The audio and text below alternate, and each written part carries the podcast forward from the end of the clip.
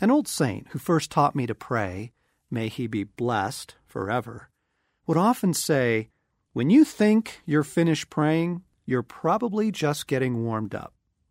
Often, when we first turn to prayer, we are coming in out of the matrix, that whirling, suffocating Mardi Gras of this world. And it takes some time to calm down and turn our gaze to Jesus, fix our gaze on Him. We begin to tune in and align ourselves with God as His partners, and that itself takes some time. Much of the early stages of our praying involves not so much interceding, but getting ourselves back into alignment with God and His kingdom. Once in that place, we can begin to be aware of what the Spirit is leading us to pray.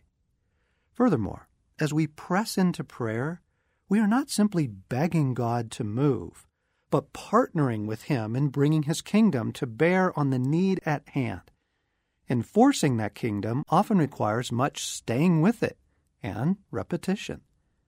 This is so important and hopeful because many dear folks have given up on prayer having concluded it doesn't really work, when in fact, quick prayers often don't work. Simple little prayers aren't sufficient to the needs of this world. There is a way things work.